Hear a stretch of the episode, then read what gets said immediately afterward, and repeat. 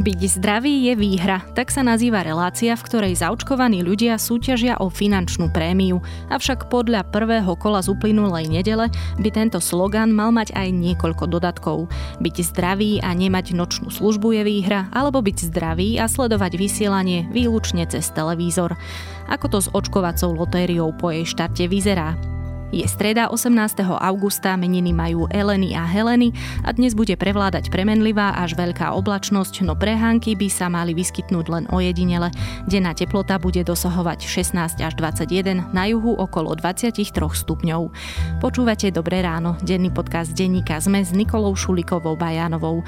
No a ak by ste k tomuto podcastu chceli ešte nejaký informačný kanál stvorený pre štart do nového dňa, prihláste sa na odber nášho newslettera Ranný briefing SME. Spraviť tak môžete na sme.sk/briefing.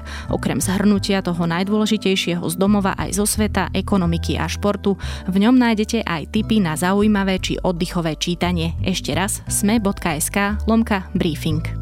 Poďte na kompot.sk, nakúpte nad 15 eur a keď zadáte kód SMEKOMPOT, dostanete k tomu darček. Hrnček podcastov SME. Tento podcast vám prináša kompot.sk. Najlepšie slovenské značky na jednej adrese. A sú to tieto dve, Laurinská 19 v Bratislave a kompot.sk. A pardon, tri sú. Odteraz aj v nákupnom centre Borimol. Kompot.sk. Najlepšie slovenské značky na jednom mieste a na troch adresách. A teraz už krátky prehľad správ. V novom školskom roku sa školy nebudú zatvárať plošne. Vyučovanie sa bude prerušovať iba v triedach, ktoré následne prejdú na dištančné vzdelávanie. V prípade pozitivity idú do karantény iba osoby, ktoré boli v úzkom kontakte s infikovaným 2 dní pred jeho testovaním. Ďalej sa nebudú vyžadovať ani testy na koronavírus. V útorok o nastavení školského roka informoval minister Branislav Gröling. Guvernér Národnej banky a bývalý minister financií Peter Kažimír prišiel včera vypovedať v kauze Mýtnik. Kažimír sa po návrate z dovolenky dostavil na výsluh na policajnom prezídiu. Médiám počas príchodu potvrdil, že bude vypovedať ako svedok. Poprel, že by sa podielal na akejkoľvek trestnej činnosti. Výpoveď podnikateľa Michala Suchovu a bývalého šéfa finančnej správy Františka Imreceho si nevie vysvetliť. Národné centrum zdravotníckych informácií podalo trestné oznámenie na neznámeho páchateľa v súvislosti s aktivitami, ktoré ohlásila bezpečnostná IT spoločnosť Netemba. Generálny riaditeľ NCZI Pavol Čapek tvrdí, že spoločnosť získala vakcinačné preukazy 10 politikov, možno prostredníctvom sprostredkovaných informácií zvnútra štátu a scenár, ktorý spoločnosť použila, jej bol podhodený. Netemba tvrdí, že objavila spôsob, ako získať vakcinačné preukazy všetkých zaočkovaných občanov iba na základe ich mena a dátumu narodenia. Firma pritom už v minulosti upozorňovala na riziko úniku osobných údajov všetkých zaočkovaných občanov zo strany NCZI. Americký prezident Joe Biden stojí pevne za svojím rozhodnutím stiahnuť americké ozbrojené síly z Afganistanu. V pondelok počas svojho príhovoru k národu povedal, že Spojené štáty dali afganskej armáde všetky šance proti hnutiu Taliban. Zdôraznil, že USA budú v prípade potreby konať proti terorizmu rýchlo. Poľsko zruší spornú disciplinárnu komoru pre sudcov, ktorá vznikla v rámci rozsiahlej súdnej reformy. Súdny dvor Európskej únie už v júli rozhodol, že zriadenie tohto grémia je v rozpore s európskou legislatívou. Poľsko bude pokračovať v reformách súdnictva aj v oblasti zodpovednosti sudcov zameraných na zvýšenie účinnosti tohto systému, uvádza sa vo vyhlásení kabinetu. Viac takýchto správ nájdete na sme.sk alebo v mobilnej aplikácii denníka SME.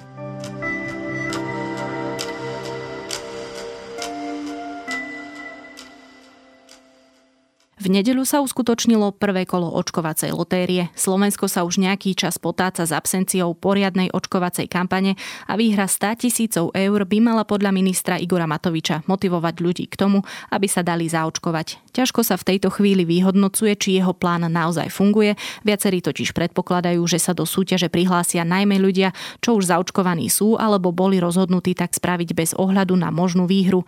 Čo sa však hodnotiť dá, je štart lotérie, ktorý nebol z tých lepších. Ako to vyzeralo a čo bude s lotériou ďalej? To si už povieme s redaktorom denníka SME Martinom Vančom. Príjemný dobrý večer, milí televízni diváci. Príjemný dobrý večer, pozdravujeme srdečne z jednotky RTVS. premiérom o vydaní našej očkovacej prémie, alebo teda programu, ktorý má názov Byť zdravý je výhra. Pekný večer všetkým. Martin, myslím, že už nie je v tejto republike nikto, kto by nevedel, čo sa stalo, ale napriek tomu, ako dopadlo prvé kolo očkovacej lotérie? Pravdepodobne dopadlo tak, ako si to organizátori želali. To prvé kolo minimálne ukázalo to, že nie všetko domysleli do tých najmenších detailov. A ukázalo sa to počas toho večera asi minimálne v dvoch prípadoch. Prvý bol, keď pri jednom súťažiacom, ktorý súťažil o výhru 300 000 eur, tak o túto výhru prišiel, pretože nepozeral televízor. A to, čo ale v tom prenose nezaznelo, tak bolo to, že on vlastne bol na nočnej službe a vlastne nemohol pozerať televízor. To, čo vlastne ale bolo potom ešte viac medializované a okolo čoho boli všetky tie memečka a vtipy, tak to sa stalo pri ďalšej súťažiacej, ktorá súťažila o 400 000 eur. Poprosím ťa, milá Vierka, krstné meno a mesto. Bydlisko. Zuzana. Je to Zuzana? Zuzana. Všetky Zuzany zdúpneli. Husia koža, komplet všetky Zuzany, ktoré len nedávno oslavili svoje meniny. Držia svoj mobil v ruke Zuzany. Prešova Solivaru. Zuzana Solivar. Tam sa zase ukázalo, že nie všetci ľudia, ktorí pozerajú televíziu, tak majú rovnakú rýchlosť televízneho signálu. A ona nedokázala splniť úlohu, ktorú od nej moderátori chceli, teda povedať heslo, ktoré sa zobrazilo na obrazovke do 20 sekúnd. Odpočítavame teraz. Poď. Áno, ma pozerám cez internet, čiže mám trošku taký lag. Nerob. 12 sekúnd, povedz heslo. Zuzka, heslo. Heslo. Hej, mám... Zuzka. To mi neskoro zobrazuje na internete. Lebo nemám televízor, mám len internet. Pretože jednoducho jej signál bol oneskorený o nejakých 22 sekúnd pravdepodobne. A to len z dôvodu, že pozerala televízor cez internet. Zuzka, ja ti poviem len jednu vec. A to je, že si jeho! Práve si prišla o 400 000 eur. A toto sa vlastne ale ukazuje, že je problém nie len internetu, ale aj rôznych ďalších foriem sledovania televízie. Viacerí operátori potvrdili, že to oneskorenie televízneho signálu je proste normálna vec a deje sa vlastne aj pri napríklad satelitnej alebo pri digitálnej televízii. Takže z tohto pohľadu to prvé kolo asi nedopadlo tak, ako si to organizátori želali. Čiže nie je to tak, ako si potom aj Igor Matovič vlastne robil trošku srandu na Facebooku, že mala pomalý internet. To hovorila teda aj samotná Zuzana, ktorá nevyhrala tých 400 000. Je to o televíznom signáli. Vyzerá to tak, že to je o televíznom signáli, aspoň z toho, čo hovoria aj televízni operátori. Dá sa to označiť za fiasko? No myslím si, že väčšina ľudí, ktorí sledovali prenos, tak to asi za fiasko považujú. A ja osobne si myslím, že oveľa horšie je, že ľudia po tomto dieli mohli nadobudnúť pocit, že táto lotéria nie je spravodlivá. A to je si myslím, že veľmi zlé pre reputáciu lotérie a preto, aby splnila ten účel, na ktorý pôvodne vznikla. Ona teda spravodlivá nie je vo viacerých bodoch, ale k tomu sa ešte dostaneme. Čo hovorí teda štatút súťaže? Kto je v tejto chvíli v práve, keď sa rozprávame napríklad o tej Zuzane? S touto otázkou sme sa obratili na právnika a podľa neho sú tam dve také roviny. Na jednej strane organizátor nenesie zodpovednosť za oneskorený signál. To nie úplne explicitne, ale nejak implicitne toto naznačuje štatút súťaže. A na druhej strane tento právnik si myslí, že štatút súťaže môže byť diskriminačný, pretože nikto nemôže za rýchlosť televízneho prenosu, ktorý má doma. V princípe, ale o tom, kto je v práve, môže rozhodnúť iba súd, teda v prípade, ak by sa súťažiaca Zuzana rozhodla ísť touto cestou. Len aby som tomu správne rozumela, v podstate túto lotériu zorganizovalo Ministerstvo financií spolu s RTVS. Áno. A to nikomu nenapadlo, že hlavne teda RTVS, ktorá je odborníkom v tejto oblasti, vie, ako funguje televízny signál, to nikomu nenapadlo, že sa môže stať takáto vec? No, to je na tom celkom fascinujúce, ale vyzerá to, že nie a že jednoducho budú musieť ten problém hasiť až teraz. Oni sa to teda nejakým spôsobom snažia, aspoň teda tak sa to javí, urobiť. Igor Matovič a Jaroslav Rezník, šéf RTVS, sa napokon za pani Zuzanou vybrali. Ja teda ešte poviem, že pani Zuzana ju označujeme preto, lebo nemáme jej priezvisko, inak by sme jej hovorili celým menom. Teda na čo a prečo to urobili? No myslím si, že toto bola v prvom rade reakcia na náladu spoločnosti a v druhom rade možno, že aj súčasť politického marketingu a snahy udržať pozitívny imidž lotérie. Pán minister, tak čo, prišli ste odovzdať 400 000 šek? Tak nie, ale tu aj s pánom generálnym riaditeľom RTVS sme si povedali, že právo nemôže byť len striktné, jednoznačné a jasné, ale malo by byť aj ľudské. A v tomto prípade to tak obidvaja cítime, že sa tu stala krivda. Akože to stretnutie z praktického hľadiska vlastne nič neprinieslo. Teraz ešte nevieme o tom, že by Zuzana teda tých 400 000 naozaj získala, ale vlastne išlo tam skoro tie dôvody, ktoré som teraz uviedol, a myslím si, že ak by ľudia hneď po prvom kole lotérie nadobudli pocit, že tá lotéria nie je spravodlivá, tak by ju pravdepodobne prestali sledovať. A to už je potom samotná tá show, akým spôsobom sa ľuďom tie peniaze vrátia. Ja si myslím, že patria tam aj emócie, a možno aj ten trošku adrenalín. A možno aj takéto veci k tomu pomáhajú, ale chceme pravidlá aj zmeniť tak, aby aj ľudia, ktorí sledujú RTVS cez internet, neboli ukrivdení, aby normálne mohli v 21. storočí sledovať aj televíziu cez internet a súťažiť. Čiže oni precestovali 400 kilometrov, aby to nemalo jasný výsledok. Možno, že ten výsledok sa dostaví ešte neskôr. Akože ministerstvo financií momentálne uviedlo, že snaží sa s právnikmi nájsť nejakú cestu alebo nejaké riešenie, ako by Zuzana mohla získať tieto peniaze, a takisto sa diskutuje o tom, ako zmeniť štatút súťaže, aby sa vlastne predišlo v budúcnosti rovnakému problému. Zároveň treba povedať, že nikoho to nenapadlo. Ani v RTVS, ani na ministerstve financií, ani nikoho na Slovensku, keď sa zverejnili podmienky, že treba počítať aj s takýmto omeškaním vysielania cez internet. Je to niečo nové. Spôsobilo to situáciu, v akej sa dnes nachádzame, ale hneď ju ideme riešiť, a preto sme aj dnes tých 400 kilometrov sem merali spolu s pánom riaditeľom, aby sme priamo dotknutej osobe oznámili to, čo som povedal na začiatok, že na ňu myslíme, nehodíme ju cez palubu a pokúsime sa zadosťučiniť spravodlivosti, a naozaj poviem v tomto prípade aj ľudskosti, lebo naozaj právo bez ľudskosti ľudia rešpektovať nebudú. Ako to teda teraz s tou lotériou vyzerá? Koľko ľudí je zaregistrovaných a ako bude fungovať ďalej?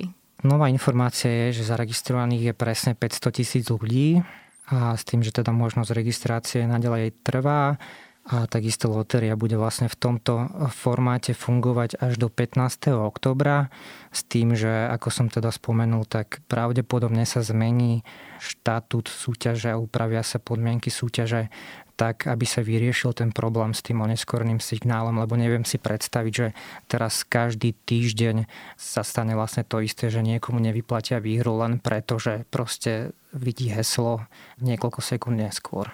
A len preto, že teda nemysleli presne na týchto ľudí, ktorí môžu byť v nočnej, ktorí pozerajú cez internet, a napokon, a naznačili to aj viaceré kritické hlasy, nemusia napríklad počuť, nemusia vidieť, alebo jednoducho nedokážu pracovať s novými technológiami.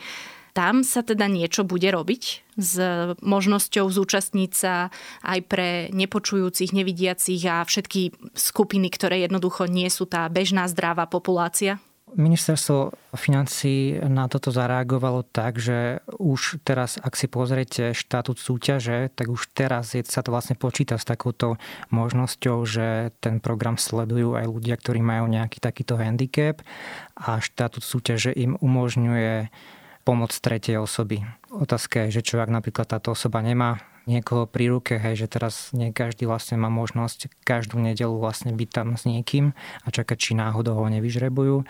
Pravdepodobne sa nejaké dokonalé riešenie k tomuto nenájde, aj keď teda ministerstvo financií stále tvrdí, že aj týmto sa ešte bude zaoberať a možno sa tam niečo zmení, ale pravdepodobne teraz ten hlavný fokus je na ten oneskorený signál a nie na ľudí, ktorí majú nejaký handicap. Nehovoriac ešte o tých, ktorí nemajú ani len prístup k internetu. Sice pokrytie máme takmer na celom území Slovenska, ale to ešte neznamená, že každá domácnosť je vybavená internetom, veď v konečnom dôsledku to vidíme aj pri online vyučovaní a dalo by sa pokračovať. Aké sú teda tie celkové názory na lotériu? Čo teraz prevláda aj možno po tomto fiasku? Oplatí sa ešte stále táto lotéria? K tejto otázke bol spravený prieskum, ktorý robila Slovenská akadémia vied MN Force a CSAIM a na otázku, či ľudia schváľujú očkovacú lotériu, odpovedalo áno 24% ľudí a nie 64% ľudí. To teda nevyzerá až tak pozitívne. Kľúčová otázka tu je, že či očkovacia lotéria bude motivovať ľudí k registrácii na očkovanie, pretože lotéria nemá fungovať ako odmena pre zaočkovaných, ale ako motivačný nástroj pre ľudí, ktorí ešte nie sú zaočkovaní. A zatiaľ to nevyzerá tak, že by rástol počet zaočkovaných ľudí. A v tomto je zaujímavý aj ďalší údaj z už spomínaného prieskumu, a to, že necelých 7% respondentov, ktorí sa neplánujú dať zaočkovať, by možnosť vyhrať v očkovacej lotérii mohla zmeniť ich postoj. Ťažko povedať, že či 7% je veľa alebo málo. Ministerstvo financií tvrdí, že je to dostatočné. Ale jedna vec je, že čo uvediete v nejakom prieskume a druhá vec je, že ako sa zachováte v skutočnosti. A tu bude strašne dôležité, že ako bude celá očkovacia lotéria na verejnosť pôsobiť a žiaľ ten prvý dojem nedopadol moc dobre. Dobre, a teda tá dôležitá otázka je, nedali sa tie peniaze využiť nejako inak, nejako efektívnejšie? No vtip je v tom, že na odpoveď na túto otázku pravdepodobne budeme vedieť až o niekoľko mesiacov. Teraz je veľmi jednoduché vlastne kritizovať štát alebo ministerstvo financií za to, že zminulo zbytočne veľa financií na niečo, čo je neefektívne. Lenže zase na druhej strane máme tu veľký problém, pandémiu, máme tu tretiu vlnu, ktorá sa k nám blíži, alebo už je tu a je potrebné, aby štát proste niečo robil, aby tých ľudí prehovoril na to očkovanie a vieme, že kampane, ktoré sa zatiaľ diali, tak tiež neboli príliš efektívne. Čiže ja osobne si myslím, že je možno, že aj celkom dobré, že štát sa snaží experimentovať a má k tomu ako také dáta, dajme tomu, že by to mohlo fungovať a či to naozaj bude fungovať, to zistíme až o niekoľko mesiacov. Čo ale vieme reálne sledovať je, či to vidieť na štatistikách prihlasovania sa na očkovanie. Na týchto zatiaľ nevidieť. A problém je, že aj keď tieto štatistiky očkovania začnú rásť v určitom momente a pravdepodobne asi začnú rásť v určitom momente, keď sa začne zhoršovať epidemická situácia, tak ani vtedy nebudeme vedieť povedať, že či tí ľudia sa naozaj dali zaočkovať kvôli lotérii alebo či v tom proste bol nejaký strach alebo obmedzenia, ktoré momentálne štát zavádza v regiónoch, kde je zhoršená epidemická situácia. Toto je akože také nešťastné na tom, že vlastne možno, že v konečnom dôsledku ani o tých pár mesiacov nebudeme vedieť vyhodnotiť, že či tá lotéria mala nejaký efekt alebo nie. Ešte doplním, že zase sú iné názory, ktoré hovoria, že tie milióny, myslím, že sú to 2 milióny týždenne, ktoré by sa teoreticky mohli dať vyplatiť cez očkovaciu lotériu, by mohli natiecť napríklad do ambulancií všeobecných lekárov, ktorí by mohli masívnejšie očkovať, alebo prípadne do rušenia tých rôznych prekážok, ktoré ľuďom v ceste k očkovaniu stoja, alebo možno na nejakú lepšiu, efektívnejšiu kampaň, ktorú síce už sme nejaký čas platili, ale zatiaľ tie odborné názory hovoria, že nie je až taká účinná. V štúdiu so mnou bol a o očkovacej lotérii rozprával redaktor denníka SME Martin Vančo.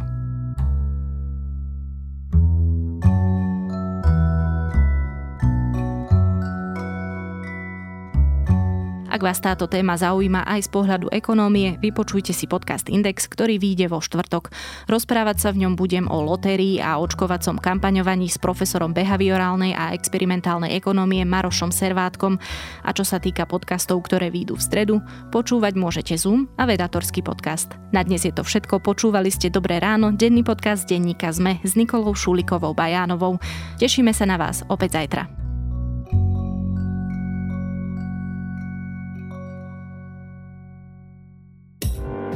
Volám sa Zuzana Kovačič-Hanzelová a v denníku SME pre vás pripravujem rozhovory o politike a spoločnosti. Vychádzajú takmer každý deň a nájdete ich vo všetkých podcastových aplikáciách ako Rozhovory ZKH. O politike, chudobe, spoločnosti aj kultúre, vždy na aktuálne témy.